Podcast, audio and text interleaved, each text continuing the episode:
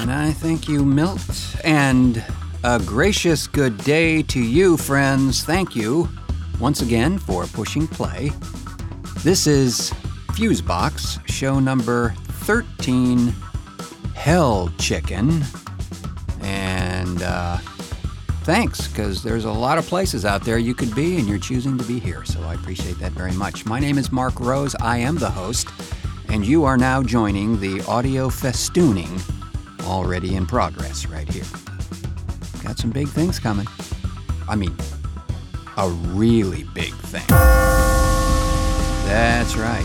As we uh, mentioned on uh, previous shows, billboarding this uh, hopefully entertaining event after all this, I'm going to be introducing a new uh, feature on this program, ongoing series called Timo's World, and the first episode of that will be later in this program, so please stick around for that. I don't think you'll be disappointed. Well, you can be the judge of that. But in uh, keeping with that theme, uh, for whom the bell tolls, huh? I don't know, man. It, it doesn't look like it's letting up. I, you know, I, I seriously, I've. It's probably not a secret to anybody that this first part of the year has been the spin cycle in the celestial washing machine. I just, you know, I know there's a lot of changes going on in people's lives in various ways, all, you know, manifesting in a way that's unique for you. And uh, yeah, it just it just doesn't seem to uh, to be changing. I came to this weird realization the other day, probably like, you know, the guy that realizes he's just drowning. You know what I'm saying? Yeah. I came to this realization the other day that uh, regardless of my uh, sincerest efforts on all of this and trying to create all sorts of things to uh, remedy various situations that are happening in, in this particular life experience, I realized that at some point it's not working. it's, these things are not fixing anything. No matter what I throw at it, it's not doing anything. And it it kind of dawned on me the other day that, wait a minute, maybe it's not supposed to. You know? I mean, it's reasonable, right? I suppose. So maybe the message right now, and it's certainly not one I'm fond of, but maybe it is. Maybe we just go with it. Really? Yeah. Maybe we just take the ride. Because obviously, whatever this ride is, it has a very specific destination and one that is not going to be changed by my actions. So, I don't know. I'm, you know, like trying to rearrange Mount Rushmore or something. I'm not. I'm not really going to do that. I could try, but it'd sure be silly. Very interesting time. I think I've mentioned it on an earlier show, but I, I have been informed by those who play in the celestial pool of life that um, back part of this year is supposed to be pretty good. Yeah. Front part's pretty sucky. But back part's supposed to be like carnival mirror opposite. So let's hope they're right. And and by the way, you know, along that same line of celestial this and that, you know, um, Frank Edward Nora, the host of The Overnightscape, made mention of this gentleman years ago. And I have been following him ever since because he's uh, kind of an interesting guy.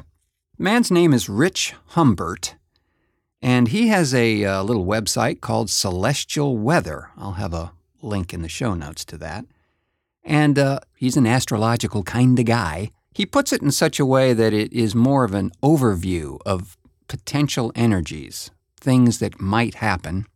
And what I like about his stuff is that he...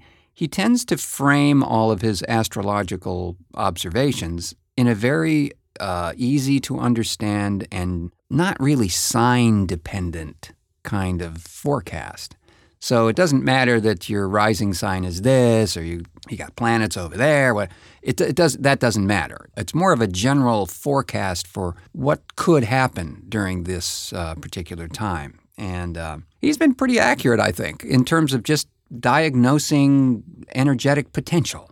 One of the things that was explained to me years ago, and I think it's true, is that the astrological stuff, whether you believe it or not, it doesn't doesn't really matter. But the, the point is, when a person is born, there is a certain relationship in the sky of planets and configurations and all sorts of alignments and things that are going on. And if you take a snapshot of that, you realize that a person carries with them a certain set of uh, resonating nodes, if you will, little little buttons in our in our in our life that when certain things happen, they resonate. They could resonate in a very nice way and make us feel very happy, or they could just, well, not be very pleasant, have us running for the exits. But they're very unique to individuals, so it's not a global thing in that way. And you've seen this a million times if you've read any of these astrological forecasts in the paper. Today you will be carried off into the jungle by a giant golem. You will come with me. No, don't touch me, no, no. Well, no. Maybe that guy, but, you know, not necessarily. Because everybody's got something different going on, and all of those relationships change. There are certain patterns that happen that will trigger global events. And, you know, even though we hear a lot about this Mercury retrograde stuff and all that, uh, there there's a lot to be said for the movement of planetary bodies and how that affects everything. Just look at the tides. I mean, that's just one planet. The moon has a great deal of influence over how the water is playing around in here. You just figure that however many planets there are out there, when they're moving, things are changing.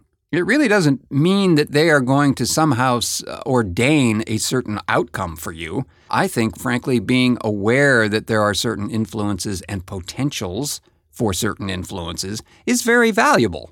It kind of gives you a little insight into, well, wait a minute, before we act on this, let's re-examine our position. So I think there's some validity to that. So I've enjoyed reading him, and, and like I said, there's a link in the show notes if you'd like more info about him. And strange celestial energies. And speaking of strange... Was that another surrealist segue, man? Well, sure, why not?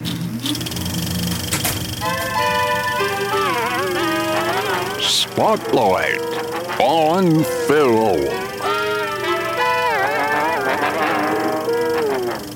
So a little while ago, I stumbled across a note on this rather obscure little film, which uh, thankfully has not become obscure. It's uh, available now on Netflix. Uh, I read about this in the pages of some journal somewhere, and I can't even recall what it was now, but they were talking about the process that was involved in making this film, and the film is called A Girl Walks Home Alone at Night, and uh, it is produced, directed, and written by Ana Lily Amirpour. She is of Iranian descent and uh, evidently is living here now. To call it a vampire film is is sort of a, that doesn't really do its service, I, I don't think. I'm not going to go into great detail about what this film's all about, but I will tell you this. This thing is really marvelously done. F- shot in a film noir style, black and white. Cinematographer is a guy named Lyle Vincent, who I I have not heard of. The story is very compelling about this, and she's only called the girl in the credits, who is quite definitely a uh, a child of the night, as they used to say. She's dressed in that traditional Iranian attire. What do they call it? Um, I think it's called a hijab. Right, right, right, right. The actor is uh, Sheila Vand. She exhibits a certain quality that I've only seen recently in another film that came from um, Sweden a few years ago that was remade by the same director, I think it's Thomas Alfredson. Let the Right One In, and most specifically his first version of that with the two kids.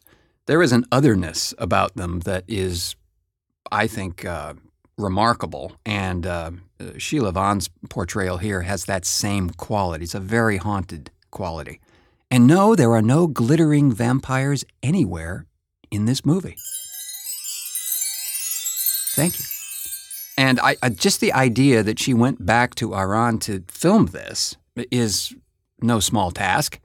And uh, evidently on the Kino D V D release, which also came out almost simultaneously here, this particular uh, set of extras has a bunch of stories re- relating to this production, which uh, I have not seen, but I can only imagine are, are rather compelling.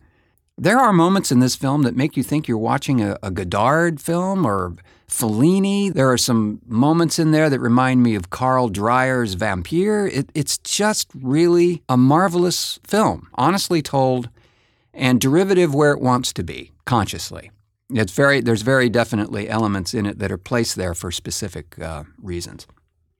So uh, highly recommend it. It's on uh, Netflix right now. Um, and uh, I know it's available everywhere. It's certainly on D V D from Kino, so so I can recommend this highly. Uh, check it out. A Girl Walks Home Alone at Night. And uh, also, this isn't a film per se, but it's about a filmmaker, and I, I would just want to alert everyone, put this on your radar somewhere in the country, because the gentleman does tour uh, during the holiday season, brings his little merriment to uh, parts unknown. Uh, John Waters brings his holiday cheer to a performing arts space near you somewhere at some time. And uh, he's been in Portland out here, going on three times. He's scheduled once again for December first out here. I've seen him both times. Didn't know what to expect on the first one. Uh, very well aware of John Waters' work. Really actually like his stuff a lot.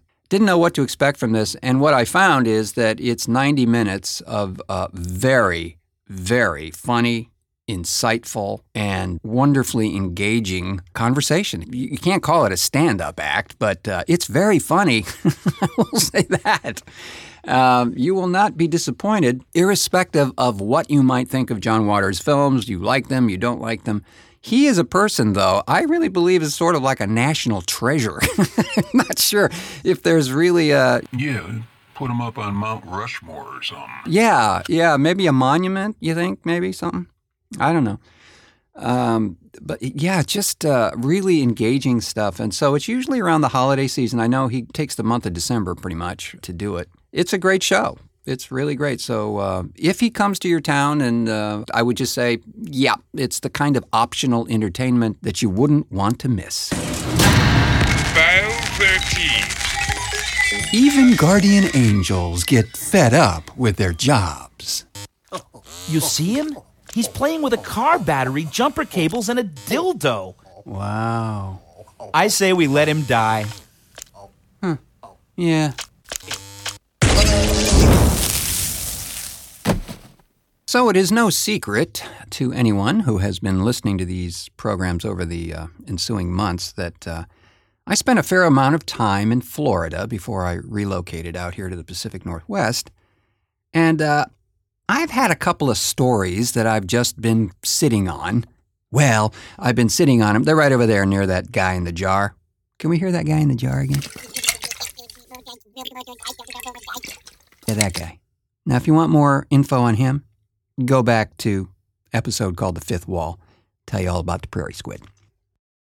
In, in listening to a recent show by uh, one of our colleagues here on the network, a gentleman by the name of Byron, he has a show called GunkCast. And uh, what what number? Uh, that would be GunkCast number thirty-four. Ah, thirty, thirty-four. All right. So uh, thirty-four. And... Uh, He was relating the story of uh, a, a recent trip he took to Florida with his family, and uh, they were taking in all the theme parks and all that good stuff, and they went to Universal Studios as one of their destinations. They were uh, attempting to uh, take this particular ride where they were informed that, well, all the personal belongings they had needed to be stored someplace before they took this ride.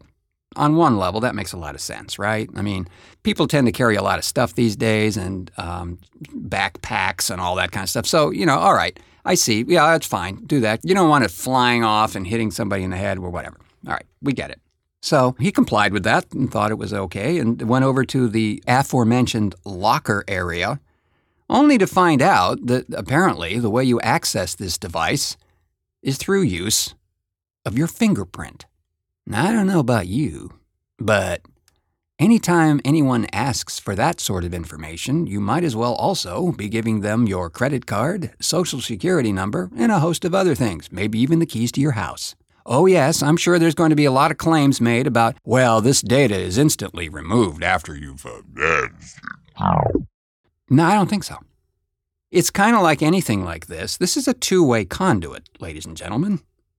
You're putting something in there that's not only held by the device, but can also be disseminated. I'm not a big fan of it, kind of creeped him out too, and I thought, you know, this isn't the first time this has happened. I would urge you to check out his full dissertation on this, but it uh, reminded me of something that happened to me as a wee lad visiting Disney World in the nineteen seventies, uh, early nineteen seventies. As a matter of fact, it... Uh, It may have been seventy-two, seventy-one, seventy-two. When did it When did it open? Um, looks like nineteen seventy-one the place opened its doors. Yeah, right, seventy-one. So it was right around then.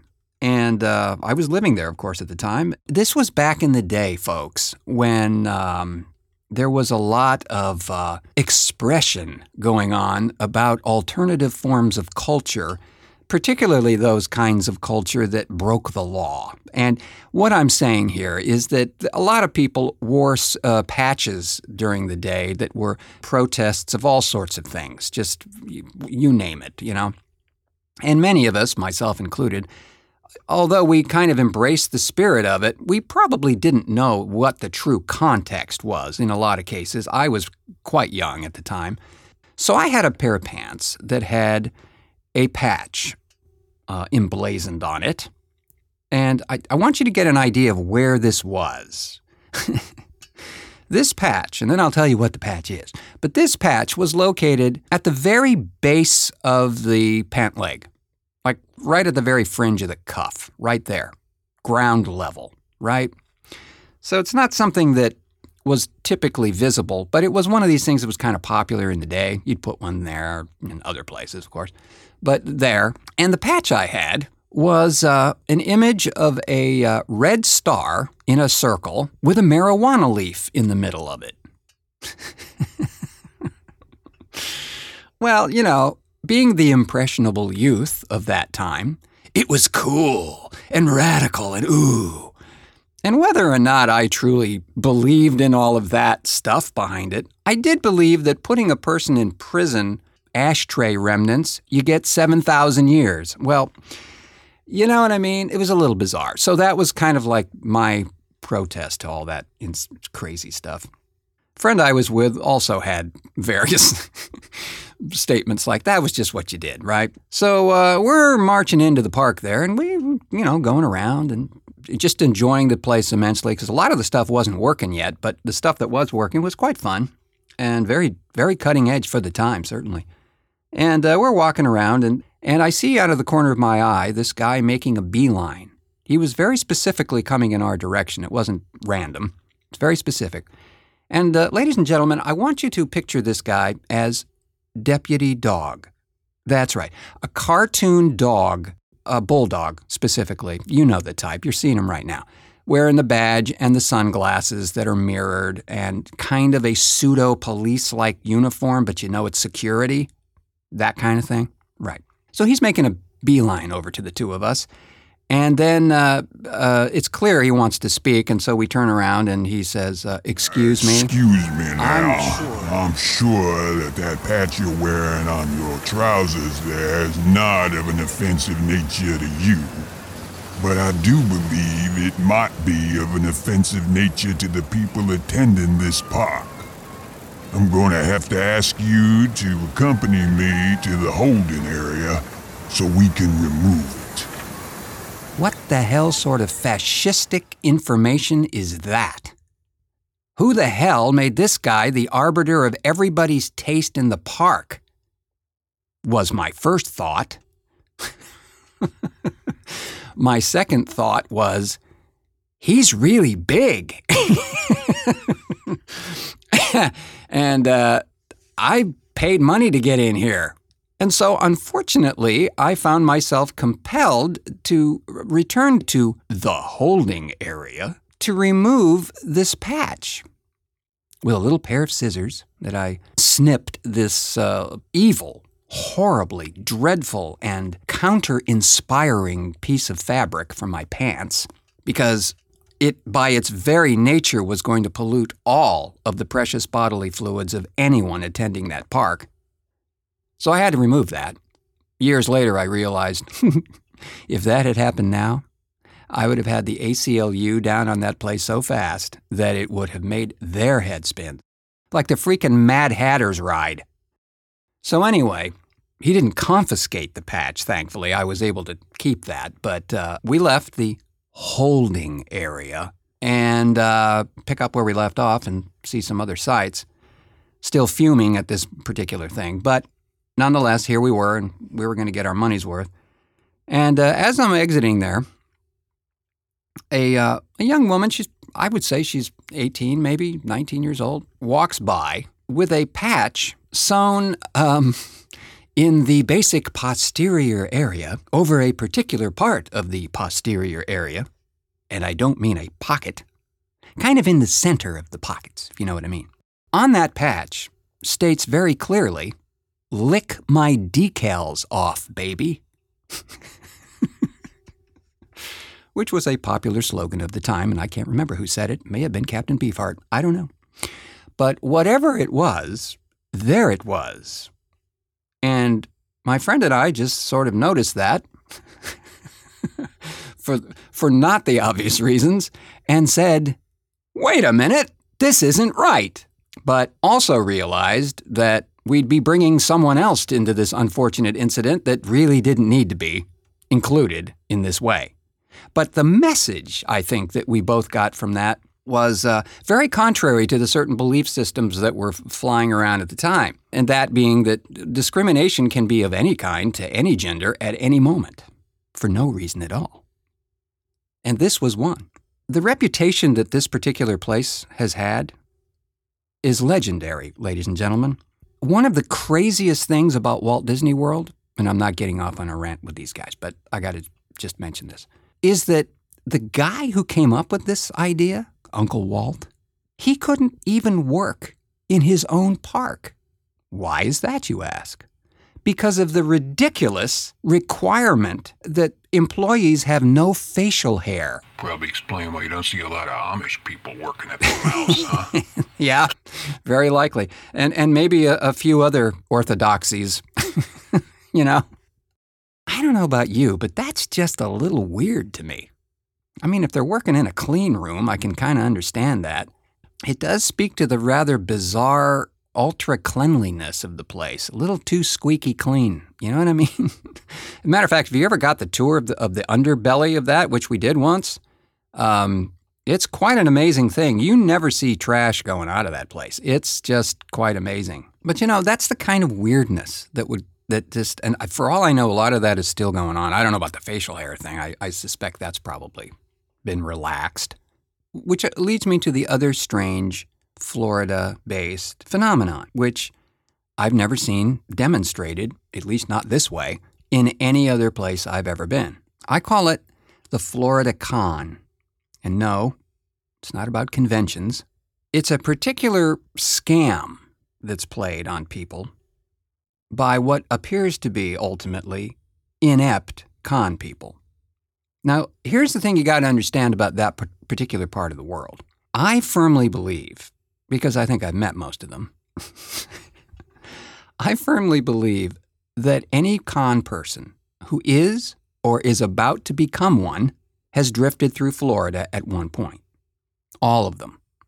This is where I guess, you know, it's kind of like open mic night at a comedy club. All the con folks go down there to kind of figure out their bits, to figure out how they're going to make it work. Very few of those guys ever go on to the big time, though.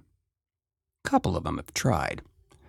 And this is the phenomenon I, I, I'm fascinated by, because while I was living there those years, as you might imagine, working in this particular industry, which is, you know, quasi-entertainment, I encountered quite a few, because I had an audio production facility, and I'd get all kinds of people coming in there. On multiple occasions, I had some amazing uh, experiences. Normally, they would go like this. The person would come in, uh, gender not specific, by the way, would come in and then um, be interested in doing something, have a very large project in mind, and uh, then would purport to have all these support materials that were very impressive on the surface. For instance, a very big stock portfolio of this holding company they were part of, and they had all these interests in uh, various entertainment properties, and they were doing all their editing at the Disney studios and all of this stuff, which f- for the most part could be documented. You could see that. They would start to develop a project, and they would pay for it for a while. Things would get paid for, definitely, to a point. And then somewhere along the line, the scam would get really, really big. And in one instance, I remember a gentleman who purported to actually work for the N S A, who secretly was doing all of this entertainment stuff to cover his actual activities with said organization, because said organization was opening up this enormous building somewhere downtown, unbeknownst to people in this area, and he wanted me and some of my colleagues to also be part of this amazing entertainment establishment. I see. Well, after, you know, showing certain identification purporting to be from said organization, which, upon examination, you really wonder, guys, really? How much does it cost to laminate a piece of plastic? I don't know. Anybody can get a lanyard. You know what I'm saying? So what ultimately happens on these deals, and why I call it the Florida con, is in most cases in a, in a con, even halfway executed, somebody is going to lose something, okay? The person they're going after is going to lose some money. Con guy may get out, just squeak under the door before the law gets there, whatever. In this particular event, nobody gets anything. The con man doesn't get anything. You don't lose anything because you don't believe them. And then they just sort of throw up their arms and disappear into the night. And that's it. And it's repeated over and over and over again. It's amazing. The stories get more elaborate and the parties involved get bigger and more impressive, and, and it still results in nothing. It never goes anywhere, which on one level is, you know, we're all thankful for that. But it is amazing to me how many times this thing gets enacted. And now, God only knows. I mean, I can only imagine what the potential for it is now. Since being out here, I haven't encountered it, which is another thing. Prosecution rests. Gotta say, these are really impressive props they use to get you to believe this, which is, you know, how most con games, how they work. You know, they, they have to impress you with something. In the end, it's just a lot of hot air.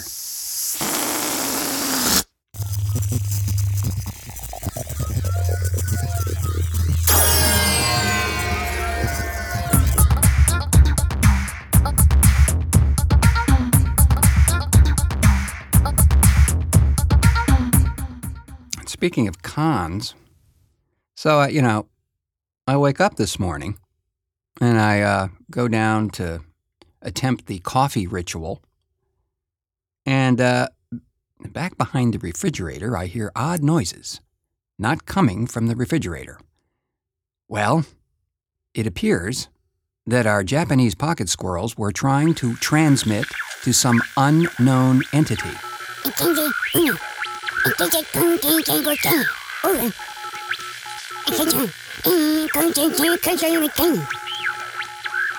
don't know what they're doing. It has us alarmed, though. Because as you know, they've already tried the whole podcasting thing.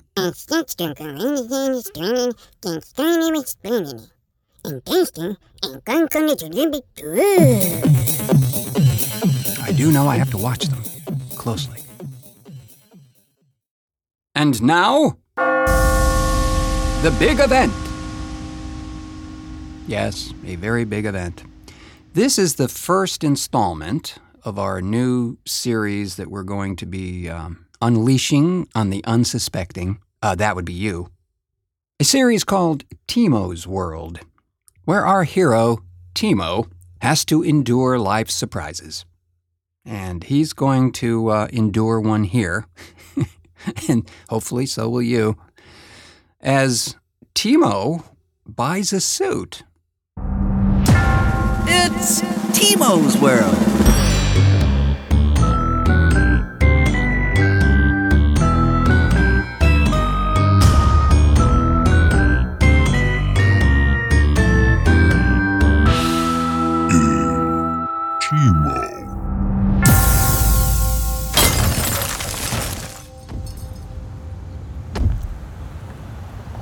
Timo wants a new suit.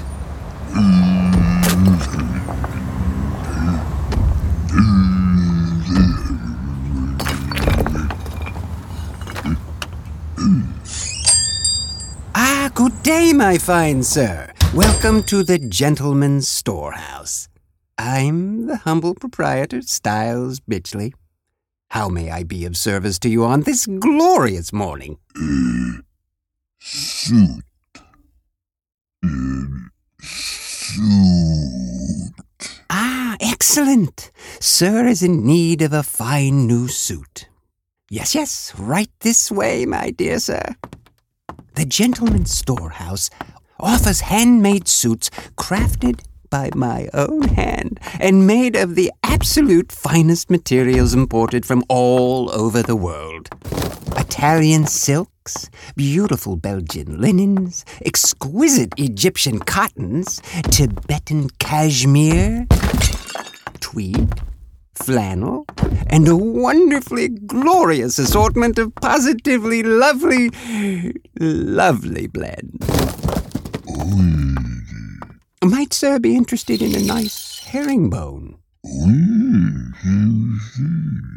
Or perhaps a lovely seersucker?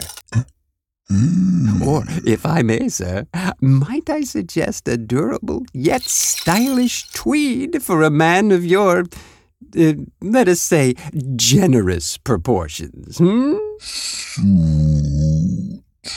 Indeed, sir, quite right, quite right.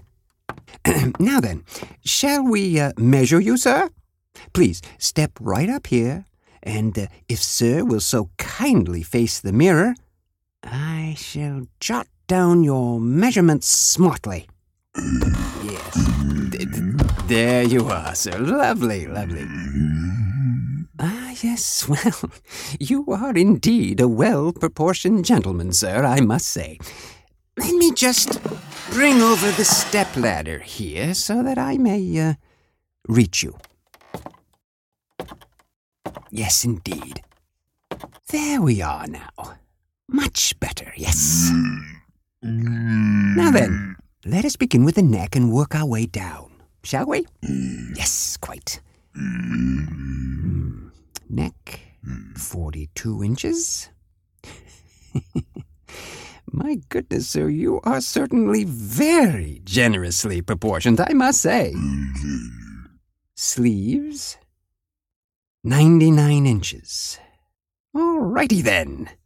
Chest, um, pardon, uh, but would sir be so kind as to hold the end of the tape here while I move around to the other side so that I may take your chest measurement? Yes, there we are now. Uh, chest, uh, one hundred fifty-seven inches. My, my, my. Allow me to say again, sir, you most certainly are a generously proportioned, uh, uh, strapping gentleman. Generously proportioned indeed. Quite, quite. Now then, let us just measure the inseam. Does sir dress left or right? Mm-hmm. Oh, sir, sir, sir, I just... No, no, sir. I just need to measure your inseam here, if I may, sir. No. Oh, dear. No, oh, dear.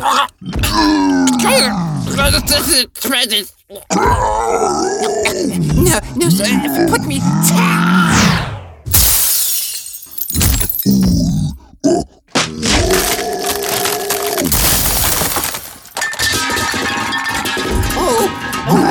Oh, my, sir. Sir, sir. Oh, no, please. Please. Oh. Oh, oh, heavens, the Sergeant Pepper. Oh, sir, please. No. Oh. Oh. Well, no matter, sir. A, a, a spot of glue here and there and... It's, oh, no. Oh. oh. God save the Queen, sir. Oh, oh, oh my trumpets! Oh, my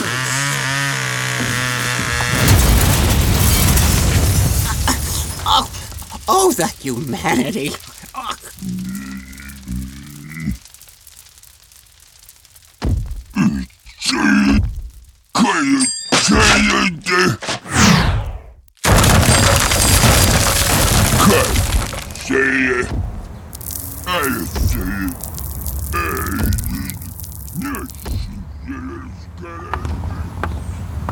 Your suit will be ready Friday, sir. Uh, please come again. Now, if you've ever experienced that particular measurement exercise, you know exactly what we're talking about. Next time, breaking up with Timo. So, there you go. Stay tuned. Summer's here. Time to enjoy the great outdoors. Oh, I hate this! I hate bugs! You've tried swatting, smelly candles, and zappers, but the bugs are still there. You've sprayed yourself with bug repellents, even the extra strength and deep woods products, but they're just not strong enough. The bugs are still there. Mommy, it's got me. Mommy, mommy, dad, dad, mommy. Well, get ready to say goodbye to bugs forever. Now, from the makers of Off comes Fuck Off. Unlike regular Off, Fuck Off is made from scientifically extracted insect pheromones, then merged with plutonium R isotopes that kill the bugs immediately with massive amounts of radiation. Pests won't even be able to fly straight when they get close to you and start to burn. The scientific formula sends a strong message to bugs, a message they understand. Fuck off! Simply spray on and around your body and watch how fast you can turn a nasty swarm into a glowing cloud of spontaneous combustion. Antennas everywhere. It's fun for the kids. So send bugs a message they won't forget. Fuck off. Fuck off is a class three isotope gamma accelerator and should not be used near birds. Do not inhale or consume. Only use product within the printed one-month shelf life as container may be weakened. Do not confuse printed one-month shelf life with product's five hundred year half-life. Some glowing is normal with use. Llamas may be attracted to this product and can froth, become agitated, and dangerous. Thanks, fuck off. Yeah, well, they say summer's just around the corner and down some steps out here in the Pacific Northwest. Summer usually uh, commences on July fourth or thereabouts, at least it seems to. It has for uh, many years been tied to the Waterfront Blues Festival that is held out here every year. And that's a really fun event to attend, as well as it benefits the uh, Oregon Food Bank, which does some tremendous work out here. And um, oh yeah, been some amazing acts there, man. Yeah, yeah, yeah, yeah. There really, there really has. Um, and I guess the, the the one that comes to mind for me is the uh, the festival that was held just after Katrina. May have been the, the year after.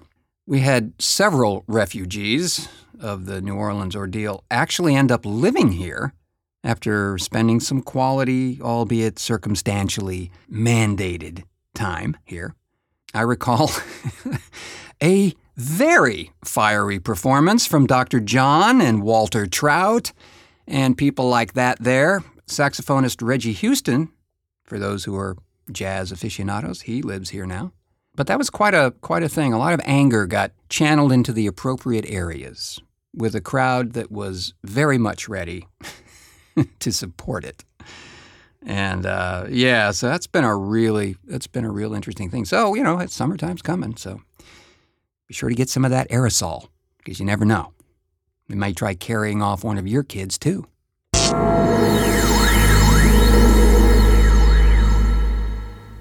I've been looking for a place to play this next selection for quite some time, and there is no better place than a show called Hell Chicken.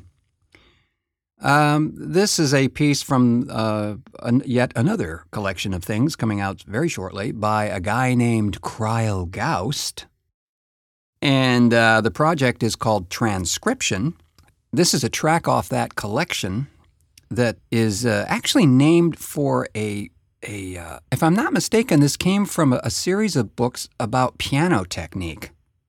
I think there is uh, one or two or maybe several that have this title. And that title is The School of Velocity. Krael Gaust from Transcription.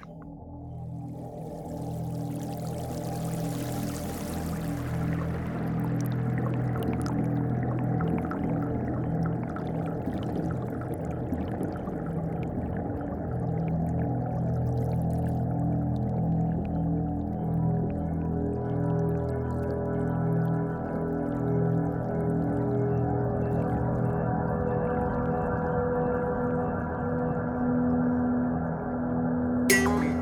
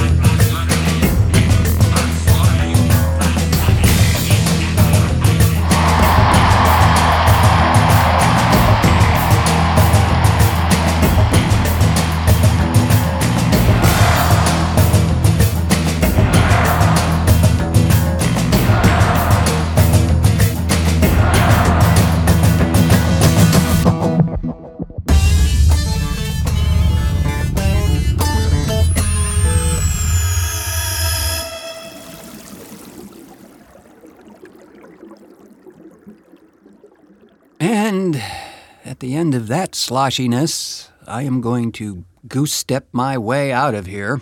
And uh, thank you once again for pushing play on this episode of Fusebox. This has been show number thirteen, Lucky thirteen, entitled Hell Chicken.